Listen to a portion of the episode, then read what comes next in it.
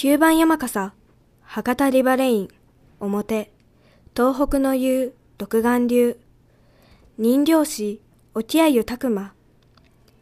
東北の湯、独眼流、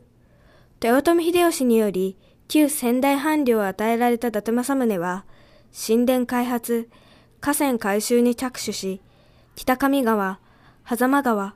成瀬川、阿武隈川などが年中氾濫し、流域の多くは未開墾の原野だったものを有数の米どころに開拓した。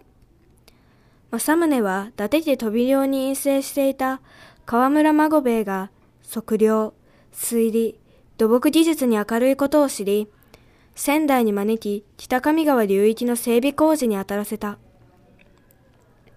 孫兵衛は北上川に注いでいた北上川の本流を狭間川、江合川と合流させ、仙台城下に近く大型船の気流も可能な石巻湾に向かう流路を開いた。これにより沿岸各所の米集積所と石巻を結ぶ船通も飛躍的に向上した。